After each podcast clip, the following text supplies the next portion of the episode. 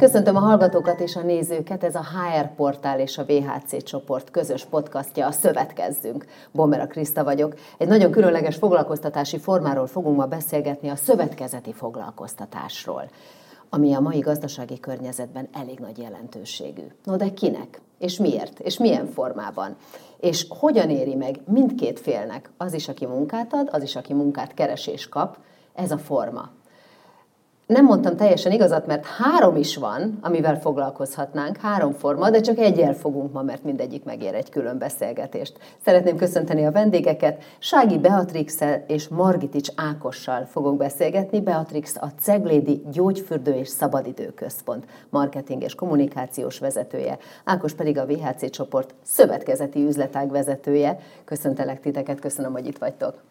És köszönjük. Köszönjük mi is Azt mondtam tehát, hogy a szövetkezeti foglalkoztatás három alapvető formája van, és ebből ma egyel foglalkozunk, a diák munkával, de ott vannak még ugye az idősek, ott vannak a kismamák, és hogy ez majd megér egy külön beszélgetést. Nyilván fontos, hogy már az elején tisztázzuk azt mindjárt, hogy mi az, hogy szövetkezeti forma, és miért a diák munkáról fogunk beszélgetni külön, de először hadd kérdezzek tőletek valamit, ami amikor erre készültem, nagyon eszembe jutott, hogy milyen élményeitek vannak nektek az egykori diák munkáról, ha volt voltatok diákmunkások, mert én lapultam kukoricásban, unatkozva, mentem csoki gyárba, ami isteni volt, azt szívesen csinálnám ma is, de azt hiszem, hogy ma nem erről fogunk beszélgetni.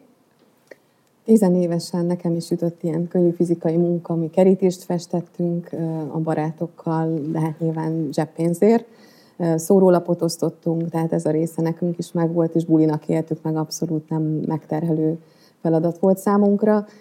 Később pedig, amikor már felsőoktatásban, dolgo, felsőoktatásban tanultam, akkor utána szakmai gyakorlatként lehetett elmenni különböző munkahelyekre, és ott is mind diák munka voltam tulajdonképpen, és nagyon kellemes élményeim vannak onnan is. Az már más minőség, a Más minőség, munka. igen. Mm, egyébként nagyon jó élmény maradt azért is, mert tényleg nagyon kedvesen bántak velünk, nagyon biztatóak voltak, és motiváló volt az, hogy ilyen fiatal korunk ellenére is komolyan vettek bennünket, és komoly feladatokat bíztak ránk. Te komoly feladatokat végeztél, vagy a kukoricásban kötöttél ki, mint én? Hát, hogy komoly feladatokat végeztem, az túlzás. Egyébként az iskola szövetkezet maga az nem sokkal fiatalabb, mint én, tehát, hogy én már dolgoztam egyetemista koromban iskola szövetkezeten keresztül, de talán ennél érdekesebb az, amikor középiskola érettségi után Linzben dolgoztam négy héten keresztül egy, egy ilyen festékdobozokat gyártó üzemben, ahol elvileg nyelvet tanulni mentem ki, aztán ott rádöbbentem, hogy a munkavállalók 90%-a török, és a napi 8 órában be van dugva a fülem, mert ugye olyan hangos üzem volt, hogy hogy nem lehetett egymás szavát hallani, úgyhogy a nyelvtanulás nem annyira sikerült, de munkatapasztalatnak viszont azt gondolom, hogy tökéletes volt.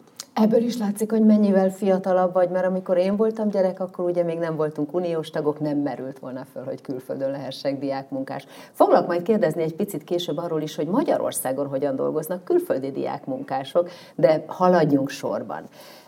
Ákos, nyilvánvalóan amiről ma beszélünk, az nagyon más feltételrendszert, más lehetőségeket jelent, mint amiről most itt röviden beszéltünk. Milyen lehetőségei vannak ma egy diáknak, ha dolgozni szeretne iskola mellett, és milyen módokon teheti ezt meg, és nyilvánvalóan ezeken belül a szövetkezeti forma mit ad? Nagyon sok lehetősége van a mai világban egy diáknak, hogyha dolgozni szeretne. Évente tudomásom szerint 180-200 ezer diák vállal munkát Magyarországon.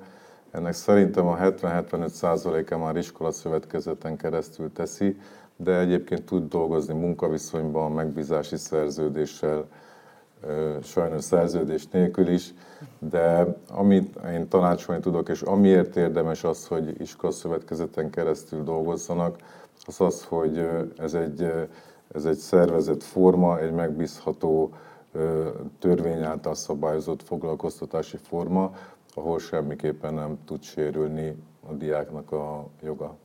De ezek szerint akkor ezt így is látják a diákok, hogy azt mondod 70-80 százalékuk? Nem tudják, én szerintem. Tehát, hogy a... Aki végül elmegy, az tudja, hiszen 70-80 százalékuk ezt Akkor tudja meg, de most egy, egy nagyon távolról nézve Aha. egy diák pénzt akar keresni. Ennyi? Az neki tulajdonképpen az, abban az időszakban, mondjuk ha csak nyáron szeretne dolgozni, majd, hogy nem mindegy, hogy ő ezt hogyan teszi meg. Az, a, talán azért dolgozik a legtöbbjük iskolaszövetkezeten keresztül, mert mi vagyunk azok, akik, akik lényegesen több munkát tudunk nekik biztosítani, szemben azokkal, akik csak egy-egy diáknak tudnak akár egy-két hónapra valamilyen feladatot biztosítani. Tehát végül megtalálnak titeket, vagy proaktívan ti keresitek a diákokat?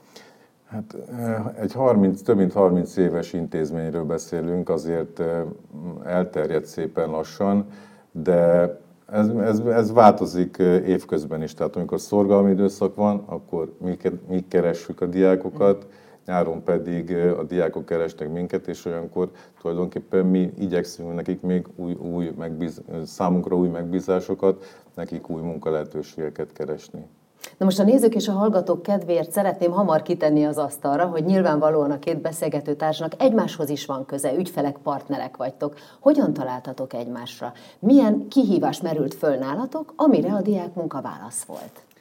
Gyakorlatilag ugye nekünk nyáron van igazán szükségünk nagy létszámban többlet munkaerőre, diákra, mert hogy az Aquapark az egyébként egy tipikusan olyan terep szerintem, amit nekik találtak ki. Könnyű fizikai munka, azért ez egy olyan szórakoztató iparág, ahol jó eljönni, ahol egyébként az emberek jól érzik magukat, kellemes környezetben szeretnének úgy eltölteni időt, hogy lehetőleg a környezetükben is ne okozzanak frusztrációt, illetve ne legyenek komolyabb összetűzések. Úgyhogy szerintem ez egy remek terep a diákoknak, és gyakorlatilag, mivel a jogszabályi környezet is olyan, hogy nekünk ez optimális volt, hiszen egyébként évközben nagyon kicsi az állandó statisztikai létszáma a fürdőnek, ezért ez egy optimális megoldás számunkra, hogy ilyen nagy léptékben felduzzasszuk a nyári létszámot. Mert hiszen nem titok, egy évben most már ott tartunk, hogy ilyen 120 140 diák is kezd nálunk. Aztán, hogy ez hova fut ki augusztusig, az egy más történet, amikor már a fesztivál bérletre megvannak a a bevételek, de ez egy másik téma, majd azt hiszem erről is fogunk beszélni később. Fogunk beszélni a kihívásokról, amit a diák munka jelent, de nálatok akkor szezonálisan van szükség diákra. Nézzük már meg azt még gyorsan az elején, hogy milyen időtávra, milyen ö, ö, oktatási jogviszony mellett lehet, hány éves kortól diáknak lenni. Alkalmi munkára is, napokra, hetekre, hónapokra, évekre, középiskolás, egyetemista? Hát eh, ez is nagyon változó. A jogszabály szerint egyébként 16 eh, év fölötti nappali tagozatos hallgatók dolgozhatnak iskolaszövetkezeten keresztül. Egyedüli kivétel ez alól a nyári szünet, ahol már 15 évesen is eh, munkát vállalhatnak a diákjaink. Az, hogy ki mennyit tud vállalni, az, az ugye a munkaerőpiasztól is függ, főleg a nyáron évközben pedig inkább a diák ráérésétől függ. Ugye, nagyon elterjedtek a, a fehér galléros munkakörök mostanában Magyarországon.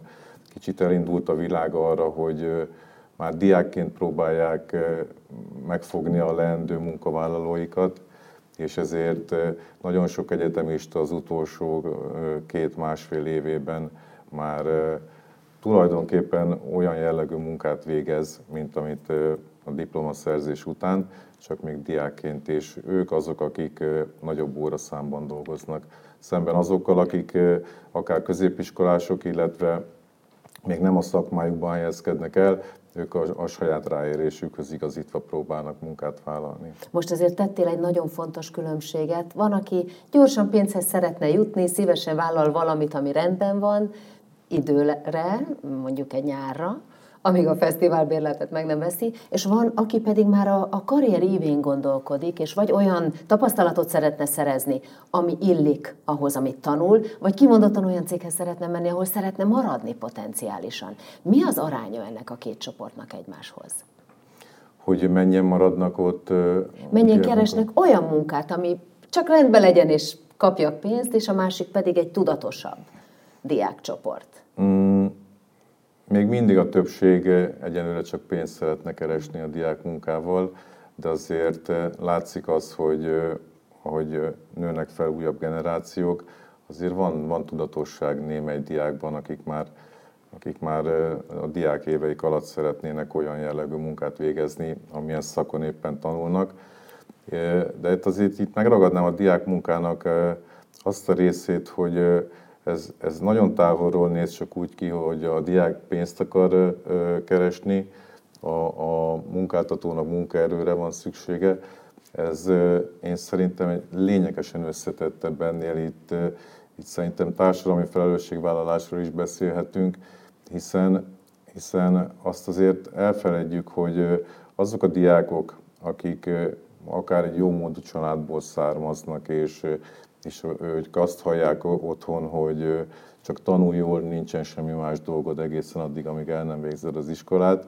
Én szerintem hátrányban indulnak a, a munkaerőpiacon azokhoz képest, akik, akik teljesen mindegy, hogy milyen, milyen munkát végeztek diákként, hiszen... De megtanultak dolgozni. Így van, és olyan kompetenciák fejlődnek teljesen automatikusan azáltal, hogy ők hamburgert csinálnak, vagy kukoricát címereznek, ahogy te mondtad, amivel abszolút azt gondolom, hogy értékesebbé tudnak válni. A, a munkaerő értékük nagyobb lesz, mint azoknak a diákoknak, akik igen, diplomáztak, és akkor kezdik el ugyanezt, amit, le, amit lehet a másik diákok már két-három éve űznek. És például megtanulnak jobban kommunikálni, együttműködni más generációkkal, de Pontosan. ne szaladjunk előre erről Pontosan. mindjárt. Nagyon kíváncsi vagyok arra, Beatrix, hogy ti hogyan kezdtetek el egyáltalán ezzel a foglalkoztatási formával foglalkozni? Honnan hallottatok róla először? Ezt azért kérdezem így, mert nagyon sokan nem is tudnak erről a lehetőségről munkadói, céges oldalon. Mi abban a szerencsés helyzetben voltunk, hogy a cég képviselője keresett föl bennünket ezzel a lehetőséggel, és mivel olyan ajánlatot kaptunk, ami számunkra elfogadható volt, sőt, abszolút úgy ítéltük meg, hogy nekünk ez segítség, könnyebbség, ezért egyenes út volt ahhoz, hogy az együttműködés megszülessen. No, akkor innen hadugorjak egy nagyot. Mi volt eddig a tapasztalatotok? Mm, a diákokkal kapcsolatban az elmúlt 15 évben lassan körülbelül annyiról beszélünk, nagyon sokat változott.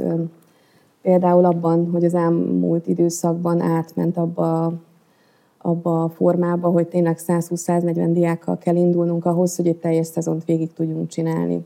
Ez a kezdetekkor, mondjuk ilyen 2008-at, hogyha figyelembe vesszük, ez egy 30-40 diák volt, akik becsülettel június közepétől, sőt június elejétől augusztus végig végig dolgozták a szezont. Nyilván ők komoly célokkal, elvárásokkal, hogy a bankszámlájukon mennyit szeretnének majd látni a nyár végén, jöttek el hozzánk. Ők voltak a kemény mag. Ők voltak a kemény mag, és azt gondolom, hogy talán nem mondok olyan nagy dolgot, más, változott a világ, más. Most például ebben, a, ebben az elmúlt szezonban nagyon sok olyan diák volt, aki csak egy-egy napot dolgozott nálunk. Tehát egy kicsit olyan, olyan ez, mintha az elvárások, illetve a maga a munka, amit kapnak, nem találkozott volna teljesen össze.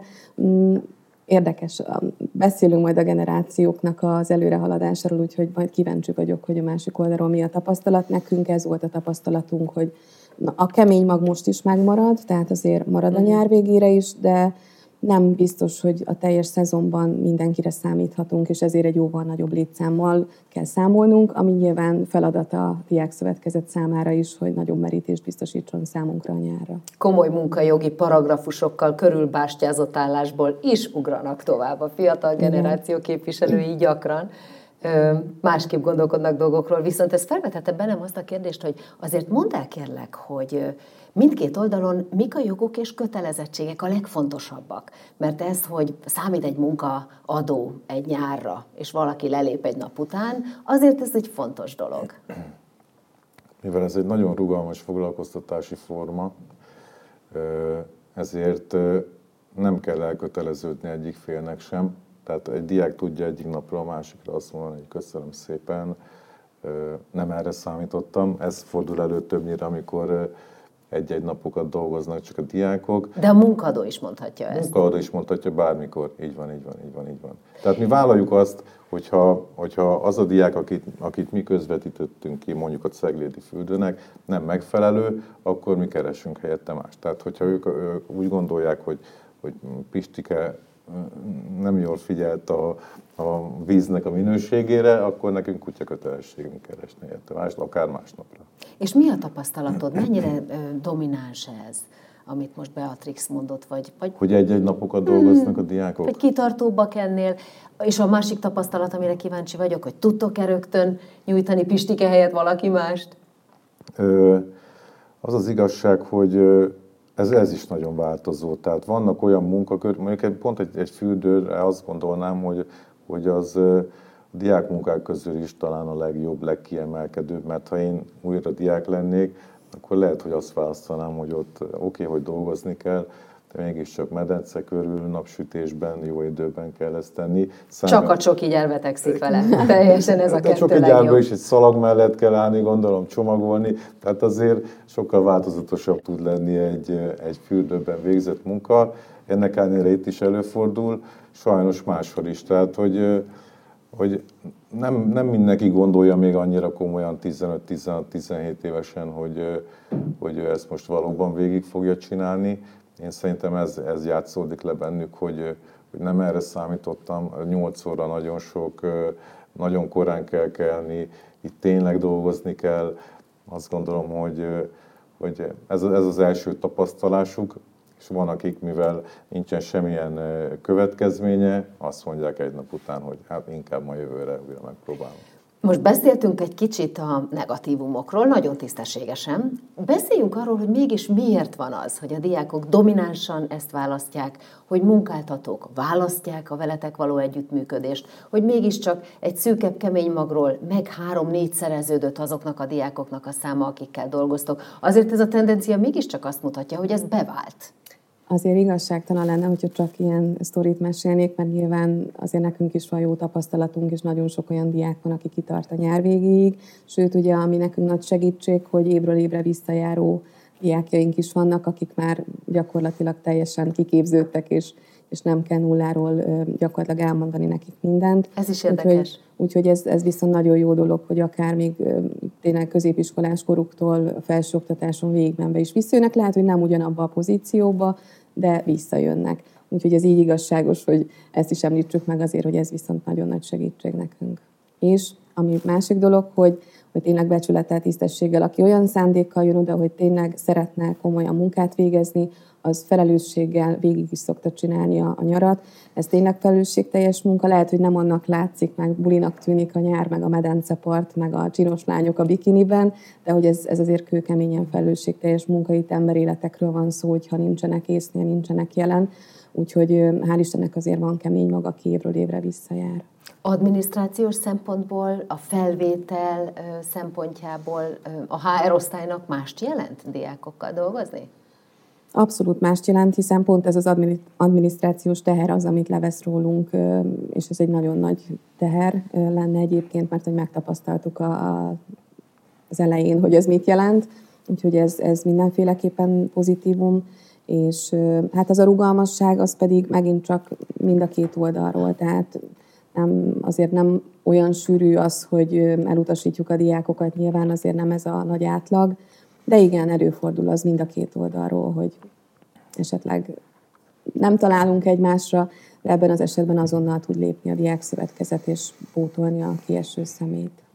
Minden, minden projekt esetén kialakul egy olyan bázis, akik, akik szépen folyamatosan járnak dolgozni. Ezek a kezdeti nehézségek, amikor egy-ketten lemorcsolódnak, meg mm, összedolgozunk mi is a, a partnerünk HR osztályával, de onnantól ez abszolút gördülékenyen tud menni. Tehát én is csak pozitívan tudok egyébként a diákokról nyilatkozni, meg én mindig arra gondolok, hogy nekik az iskola főállásuk, tehát hogy ők azért a főállásuk mellett vállalnak munkát, még ha csak nyáról is beszélek, és tényleg hadd döntsenek úgy egy nap után, hogy, hogy ők merre még nem állnak készen. Véded a fiatal generációt. Egyébként ezen a ponton azt hadd kérdezem meg tőletek, hogy milyen tanácsot tudtok adni diákoknak, akik szívósan két műszakban dolgoznak, és szeretnének jól teljesíteni az iskolában is, és a munkahelyükön is? Hát fontos, hogy azért hagyjanak időt a pihenésre is. Fontos az iskola, fontos a pénzkereset, de hogyha túl húzzák a húrt, akkor nyilván egyik helyen sem fognak tudni igazán jól teljesíteni. És akkor nekik még valamikor szórakozni is kellene, hiszen ez nekik legalább olyan fontos, mint a másik kettő. Úgyhogy én talán ennyit tudok hozzáfűzni, hogy azért a pihenésre is maradjon a regenerálódásra is idő. Mm, igen, itt azért gondolom olyan diákokról beszélünk, akik szegényebb körülmények közül érkeznek. És a akik dominánsan a pénz miatt csinálják. Igen, így akik a tanulmányaik miatt dolgoznak. Hát tanácsként én is azt tudom csak mondani, hogy találják meg az arany középputat, mert a tapasztalat az, hogy aki kitartó a munkában, az valószínűleg a sportban, az valószínűleg a, a tanulmányaiban is kitartó lesz, de hogy de hogyha, hogyha tényleg nem hagynak időt a pihenésre, ahogy a Bea is mondta, az, az valószínűleg a tanulás rovására tud menni. Mi a legfontosabb tanács, amit adnál? Most így elképzeltem magam előtt a diákot, aki elkezd ezen gondolkodni, hogy, hogy kéne munka, hosszan vagy a nyárra. Annak, aki keres, hogyan keressen, van-e válogatási lehetősége, amikor hozzátok betér például. És nézzük meg ugyanennek az inverzét is, mi a legfontosabb tanácsod? Minden, a diákoknak mindenféleképpen az, hogy hogyha van választási lehetőség, mert azért nem mindig van, főleg nyáron, ott azért gyorsan elfogynak a helyek, de hogyha tehetik, akkor mindenképp olyan munkát válasszanak, amit szeretnek csinálni.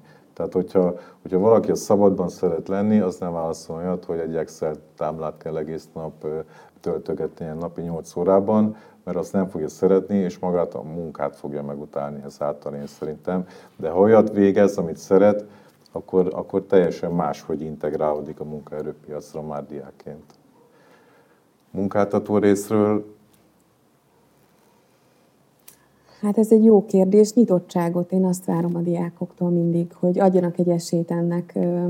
Jónak tűnik a, a munka, ezt már többször említettem, hogy ez azért egy kellemes munkakörnyezet, de minden mellett azért az első olyan napon, amikor 40 fok van egész nap, és igenis ott kell ülni, és nem ő lesz az, aki először csobbanhat a csúszdán, hanem neki azt végig kell nézni egy egész nap alatt, hogy más csobban, az azért nehéz. Tehát nem szabad feladni az első nap után, legyenek nyitottak, és tényleg nálunk is több munka lehetőség van, több pozíció van, kell szólni, kell kommunikálni, nem kell feladni rögtön, tehát nyitottság és, és kommunikáció.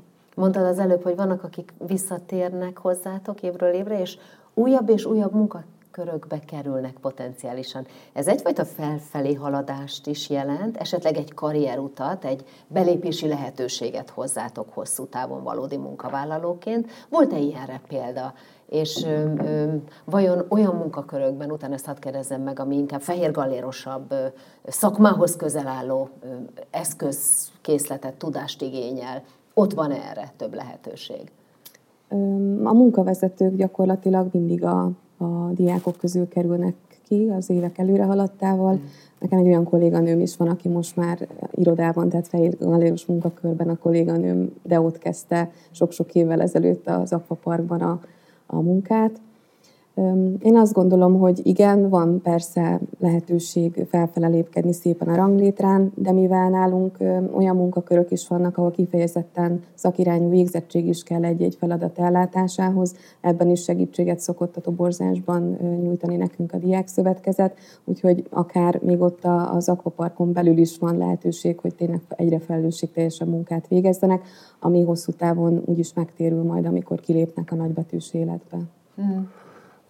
Munkáltatóként is tudok nyilatkozni egyébként, mert a VHC csoport nagyon sok diák státuszú kollégát foglalkoztat, és munkáltatóknak az, azt tudnám tanácsolni a diákokkal kapcsolatban, hogy bánjanak úgy velük, mint hogyha a saját állományú munkavállalók lennének.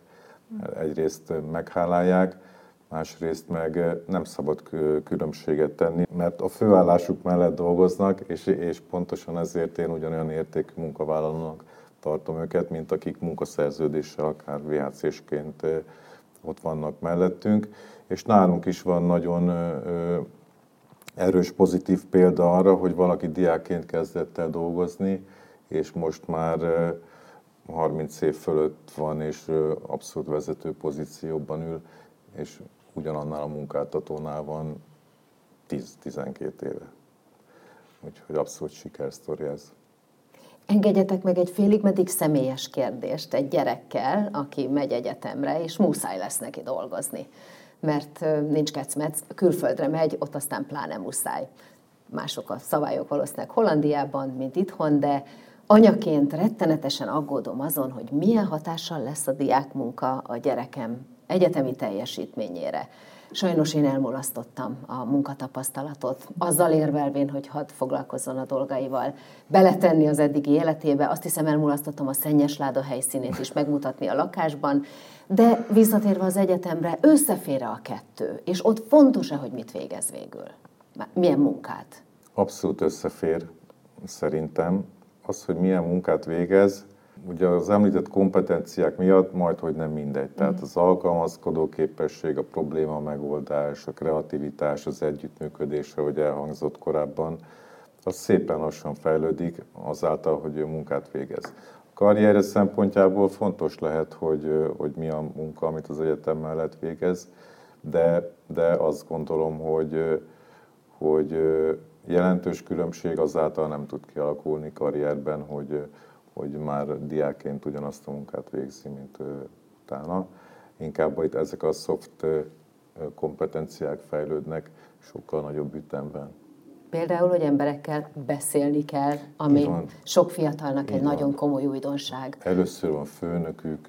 Tehát, hogy azért az sem, az sem könnyű elfogadni, azt gondolom. Főleg 21, 22, 23 éves emberkéknél. Beatrix? Hát én is édesanyja vagyok, úgyhogy mm, rettegve hallgatom, hogy hamarosan én is ebbe a szerepbe kerülök majd, hogy aggódnom kell. Mm.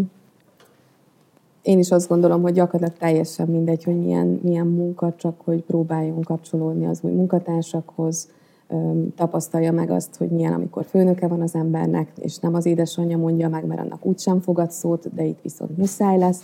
Tehát, hogy ezeket a dolgokat meg kell tapasztalni az életben, és ettől csak több lesz, úgyhogy nem, én azt gondolom, hogy édesanyjaként kell tudni elengedni a kezét most már, hogy boldoguljon egyedül, megadtunk mindent, reméljük, amit tudtunk, és boldogulni fog. Igazad legyen. De hogy ne tűnjünk itt három bánatos boomernek, akik arról beszélgetnek, hogy ezek a mai fiatalok milyenek, nézzük meg a másik oldalát is. Mit tanulhat egy közösség, egy munkaközösség a fiataloktól? Tehát a generációk közti különbséget nem különbségként vagy konfliktusként kéne felfogni, hanem erőforrásként. Annyiszor elhangzik, hogy a diverzitás egy munkahelyen erőforrás. Hát azt gondolom, hogy ugye digitális kompetenciákról beszélhetünk sokkal erősebbeken a diákoknál.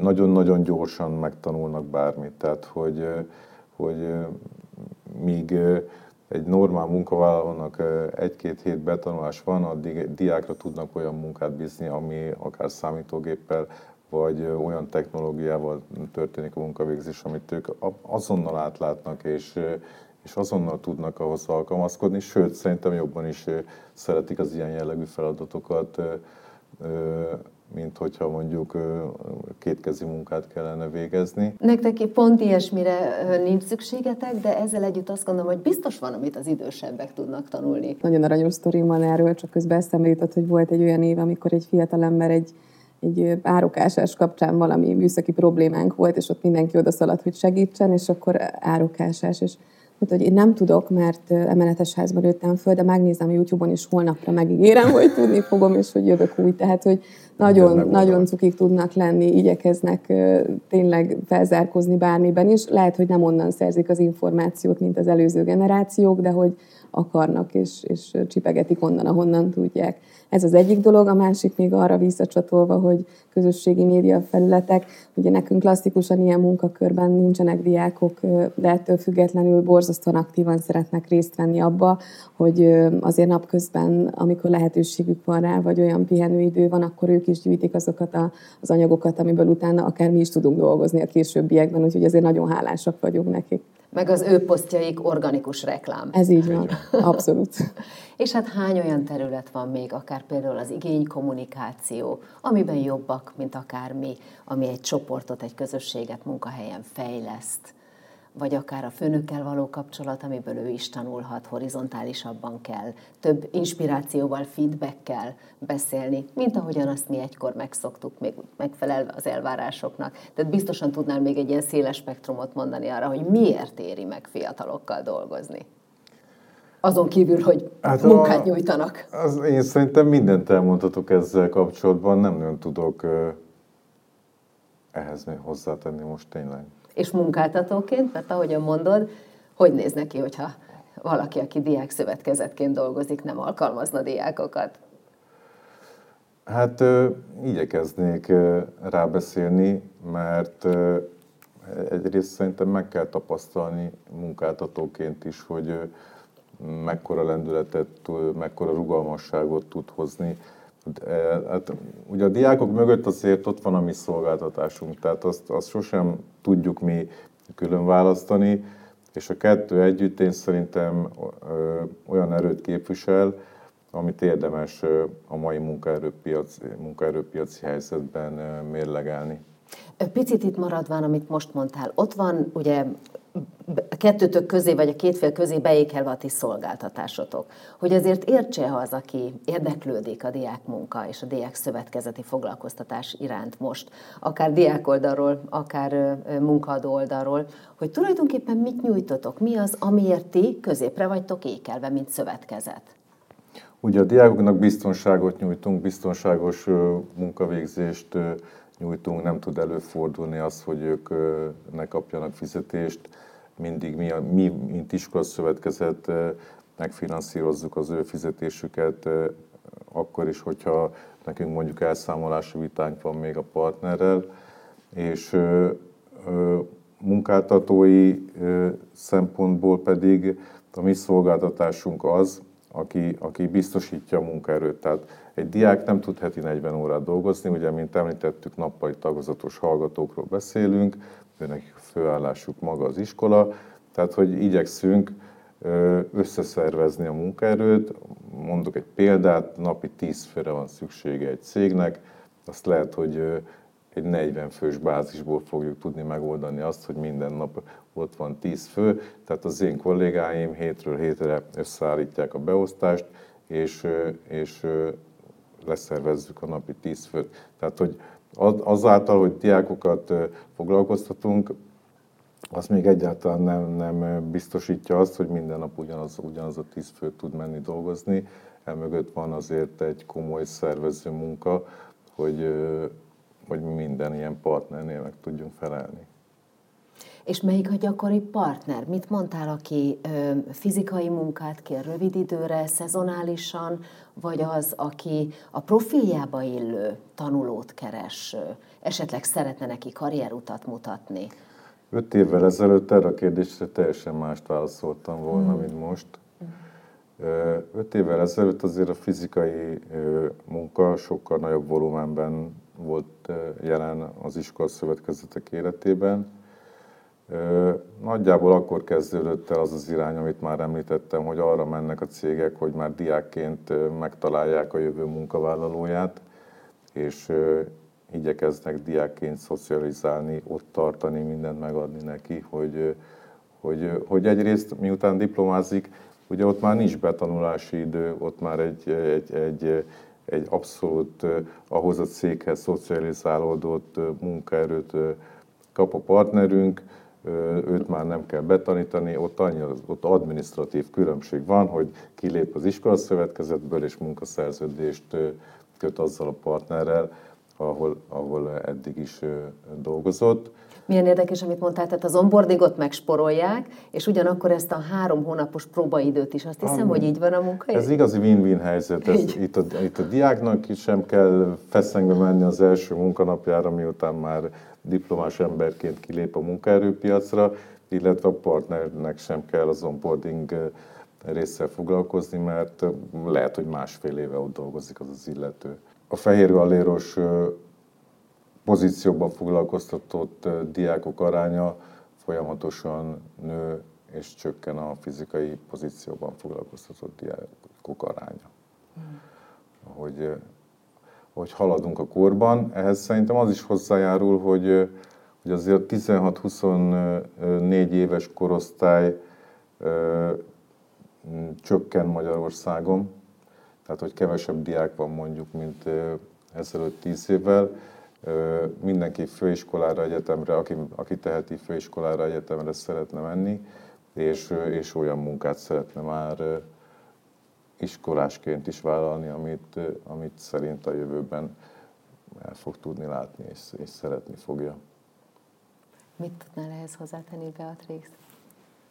Van nálatok egyáltalán? Mi a Diák Szövetkezetnek köszönhetően nem tapasztaltuk meg még azt, hogy egyre nehezebb fizikai munkára diákot találni, úgyhogy ez egy abszolút pozitívum. Mi igazából a lelkesedésben nem igazán látjuk a különbséget, aki már hozzánk jön, és túl, túlélt azt az egy napot, amiről az előbb beszéltünk, utána ugyanolyan lelkesedéssel ott is marad, tehát nem, nem igazán látjuk a különbséget. Ami viszont érdekes, és így most visszanyúlva a korábbi évekhez, hogy még mondjuk 15 évvel ezelőtt azt se tudtuk, hogy vannak szülei a diáknak, hát most, most azért egyre többször ismerkedünk meg a szülőkkel is, ami egy érdekes dolog, hogy, hogy a gyerekek képviseletében sokszor a szülők jelentkeznek, hogyha bármilyen kérdésük, észrevételük, agályuk van a, a munkával kapcsolatban, úgyhogy hát a világ most ebbe az irányba halad. Muszáj rugalmasan alkalmazkodni ahhoz, Igen. ami van, és ahogy az angol mondja, fordításban a helikopter szülő Igen. az egy fontos jelenség. Ez csak visszacsatolva, ne legyünk ilyenek. Köszönöm szépen a biztatást, nekem ez már nagyon közel van. A jogszabályi keretekre visszatérve egy kicsit, mi az, amit még kiemelnél? Annak, akit érdekel ez a fajta foglalkoztatási forma, hogy figyeljen rá. A tágabb, a szövetkezeti formát szabályozó jogszabályi keretek között, és fűzd már rá kérlek, hogy van-e hozzá másfajta incentíva a kereten kívül, például van-e támogatás? Hát az iskola szövetkezetnek van foglalkoztatáshoz kedvezménye, tehát hogyha valaki iskolaszövetkezeten keresztül dolgozik, az iskolaszövetkezet járulékmentességet kap, hm. illetve a diák is nagyon kedvező adózásban részesül, főleg ugye most 25 év alatt az SZIA mentességgel, 25 év alatti diákok esetén a bruttó bérük megegyezik a nettóval egy bizonyos összeghatárig.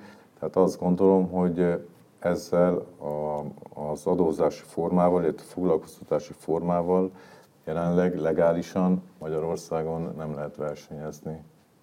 Igen. És ez ugye ez a cégeknél is le, lecsapódik költséghatékony megoldásként, mert természetesen egy iskolaszövetkezet lényegesen kedvezőbben tud vállalkozni, mint mondjuk maga egy munkaerőkölcsönző, ahol ugyanazok a, a a járulékok érvényesek, mint egy saját állományi foglalkoztatásnál.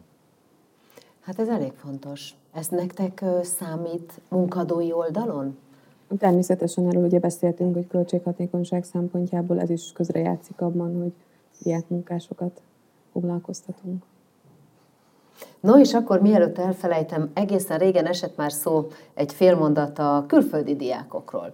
Nagyon sokan tanulnak Magyarországon, és nem csak a fővárosban, a vidéki egyetemeken, főiskolákon is. Őket lehet alkalmazni szövetkezeten keresztül? Igen. Ö, nagyjából tudomásom szerint 12 ezer külföldi diák dolgozik jelenleg a, a magyar oktatási rendszer nappali tagozatán. Uniós országból kell, hogy érkezzenek? nem. A harmadik országbeli is van, lehet. Így van, így van. Ö, és igen, foglalkoztathatjuk őket iskolaszövetkezeten keresztül, nem, nem olyan óraszámban, mint mint a magyar kollégáikat, bizonyos korlátozások azért életbe lépnek velük kapcsolatban, de... de... Mennyi a két óraszám, mondd el, kérlek. Hát ugye a, na, a magyar hallgatók esetén ugyanaz vonatkozik rájuk 18 év fölött, mint a felnőtt munkavállalókra, tehát heti 40 óra. És alatta? 15-16? 15-16 ott is a napi 8 órát dolgozhatnak egyébként, csak ott a túlóra és a pihenőidő szabályai változnak. Külföldi diákok esetén ez heti 30 órában korlátozva van, amennyit, amennyit ők szorgalmi időszakban dolgozhatnak, illetve szorgalmi időszakon kívül ez 66 nap, amit ők munkavégzéssel tölthetnek Magyarországon, de azt gondolom, hogy ebbe bőven beleférnek. A szűk keresztmetszet egyébként az, hogy ezek a diákok nem tudnak magyarul, ugye angolul mindegyik ők tud, angolul hallgatják az iskolát, és, és vannak olyan Magyarországon tény, munkát vállalt cégek, akiknél ez, ez kizárók, tehát hogy nem mindegyik termelésvezető, nem mindegyik kolléga tud olyan szinten angolul, hogy tudja irányítani ezeket a diákokat, de ahol ezt meg tudják oldani, ott oda nagyon sok jelentkezőt tudunk biztosítani. No hát az, hogy nem tudnak magyarul, és ez korlát, ez fordítva is igaz. Az, hogy tudnak angolul, ma, amikor már a nyelvvizsga sem kötelező, rengeteg olyan iparág van, turizmus biztos, ahol ö, nagy előnye lehet annak, hogy külföldi diákot, például nálatok alkalmaznak. Az előbb erről nem beszéltünk, de ez például egy őrült nagy előny a fiatalokkal kapcsolatban, hogy ők nyelvismerettel elég előttünk járnak, úgyhogy nekünk ez nagy segítség persze. És működik az, hogy, ami neked nagyon fontos, hiszen rengeteg külföldi vendég van egy fürdőben, gondolnám, és jó, hogy ők anyanyelvi szinten beszélik azt a nyelvet, amin tudnak a vendéggel kommunikálni. De hogy működik az, hogy az irányításra, felügyeletre, kollégákkal, vezetőkkel való kommunikációra meglegyen az ember? Hát nálunk idegen ajkú diák szerintem nem volt még, én úgy tudom. Uh-huh. Meg tudnánk oldani, de igazából nincs még tapasztalatunk. Viszont a kommunikációra visszatérve, ami egy kicsit nehézség szokott lenni az elején, hogy nehezebben nyílnak diákként, viszont amikor ezt megugrottuk magyar nyelven, utána már a vendéggel is sokkal szívesebben kommunikálnak bármilyen nyelven. Ez valamiért gát bennük. Lehet, hogy az iskola rendszer most olyan, hogy talán nem jut annyi idő arra, hogy szóban feleljenek, vagy, vagy megnyilatkoz, vagy ö, tudjanak ö, megnyilvánulni, és pont emiatt ö, valahogy ezt érzékeljük munkaadóként is, hogy talán ezzel van egy kicsi gát az elején, de amint eljutunk oda, egy kicsit cserfesebbé válnak, utána már mindegy, hogy magyarul vagy angolul kell nekik beszélni. Hú, azért erről eszembe jutott az, hogy ha másik irányból nézzük, akkor az a kérdés, hogy egy munkaadó hogyan tudja ezt csökkenteni, hogyan tud segíteni abban, hogy ezeken a kommunikációs gátokon, gátokon ők túllépjenek, hogy ezt megugorják. Tudtok -e erre fortéokat, trükköket, eszközöket mondani, hogy hogyan fogadja be egy közösség a diák munkát végző fiatalokat? Fiatal a gárda nálunk viszonylag, tehát vezetői szinten is, akik közvetlen kapcsolatban vannak a diákokkal, eleve olyan szemlélettel vannak még, hogy jobban értik az ő nyelvüket talán, és mivel nagy létszámban jönnek hozzánk, azért alapvetően itt elmondta is, hogy szeretnek többen jelentkezni egy munkahelyre, itt barátságok, szerelmek, minden lehet a háttérben, emiatt talán egy kicsit oldottabbak, amikor, amikor a saját kis közösségük is ott van mellettük. Mm. Ha ezt a kettőt sikerül összehozni, amit igyekszünk minél előbb átugrani, mert hát hiszen rövid a szezon, nincs sok időnk rá, akkor utána már teljesen működőképes a dolog.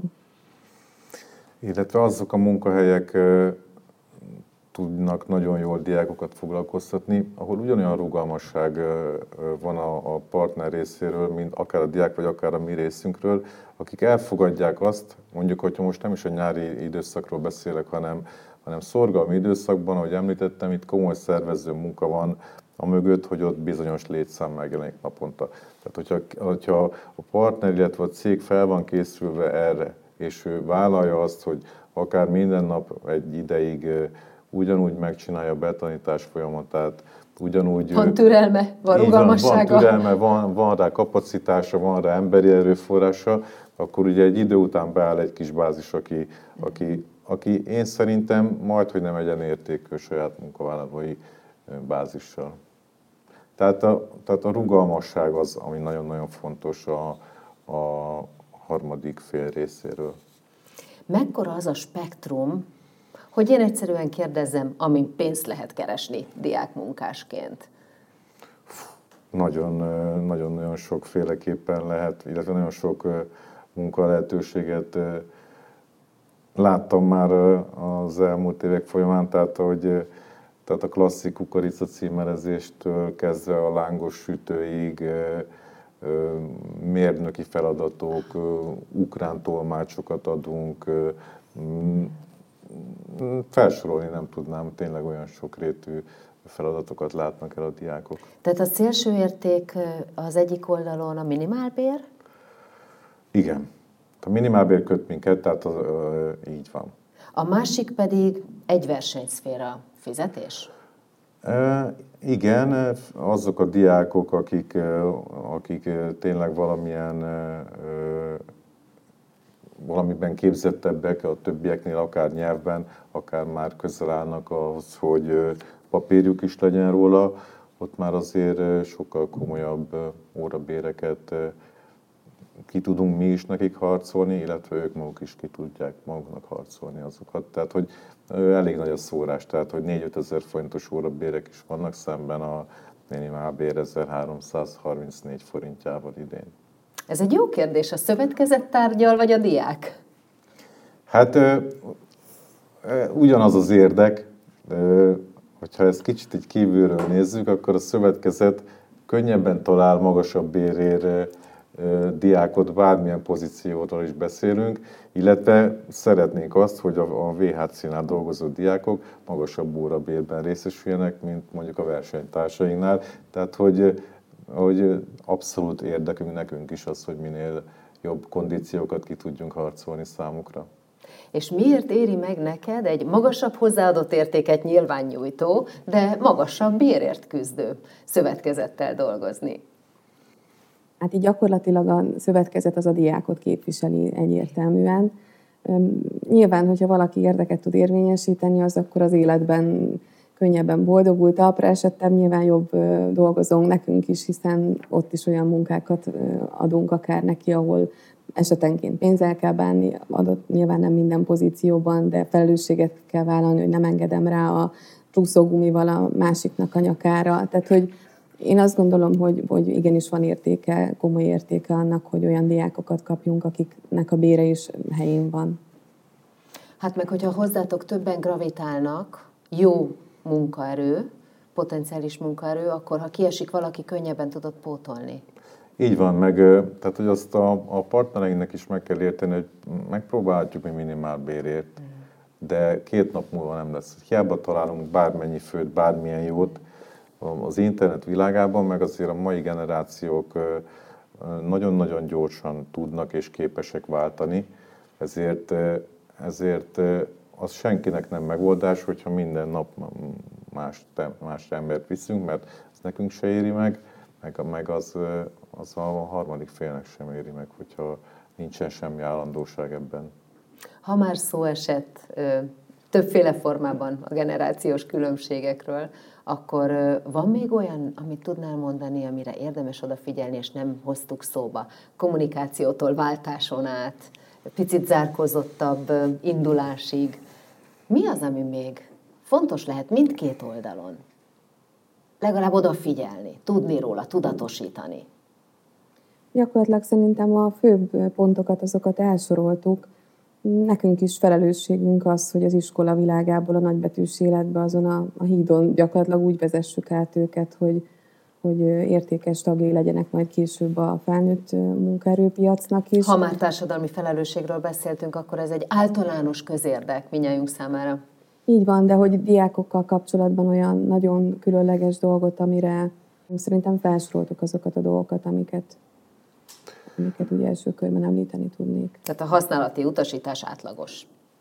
Igen. Ami nagyon fontos még a magyar munkaerőpiac számára szerintem, hogy itthon tartsuk ezeket a diákokat, és, és ezért azt gondolom, hogy ez nem csak iskola szövetkezeti felelősségvállalás, hanem, hanem az összes munkáltatónak a fel, társadalmi felelősségvállalása kellene, hogy legyen Magyarországon. Jelenleg ott tart én szerintem a magyar munkaerőpiac, hogy a Radko korszak szülöttei most mennek nyugdíjba, és, és jelenleg tudomásom szerint százezerrel több ember megy nyugdíjba, mint amennyi kikerül az iskolapadokból, és, hogyha, és ugye azt is tudjuk, hogy ez, ez a generáció már nagyon külföldbe gondolkodik. Tehát, hogy ők már az, a 90-es évek végén, a 2000-es évek elején is születhettek, akik most diplomáznak, és ők már lehet, hogy úgy vágtak neki az egyetemistai főiskolás éveiknek, hogy ők már akkor eldöntötték, hogy külföldön fogják folytatni a tanulmányaikat.